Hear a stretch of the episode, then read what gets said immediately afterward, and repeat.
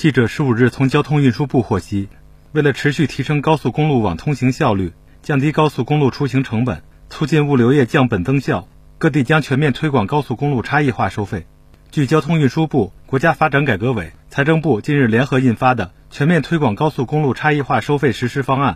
各地将充分考虑本地公路网结构及运行特点等因素，选择适合的差异化收费方式，创新服务模式，科学精准制定差异化收费方案。全面推广差异化收费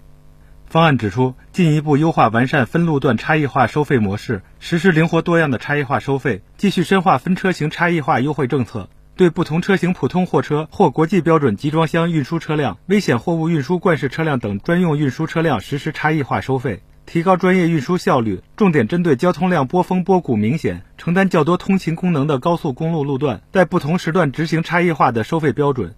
重点针对临近港口和大型工矿企业的高速公路出入口、交通量差异较大的相邻平行路段、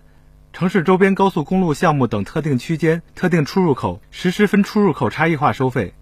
重点针对资源省份货物单向运输特征明显的高速公路，可对上行方向和下行方向实行差异化收费。进一步完善 ETC 电子支付优惠模式，加大 ETC 电子支付优惠力度。方案强调，各地可结合实际，在具备条件的地区，选择部分经营性收费高速公路，开展通行费定价方式改革试点，将现行政府定价调整为指导价，以现有政府定价收费标准为上限，赋予高速公路经营管理单位一定的定价自主权。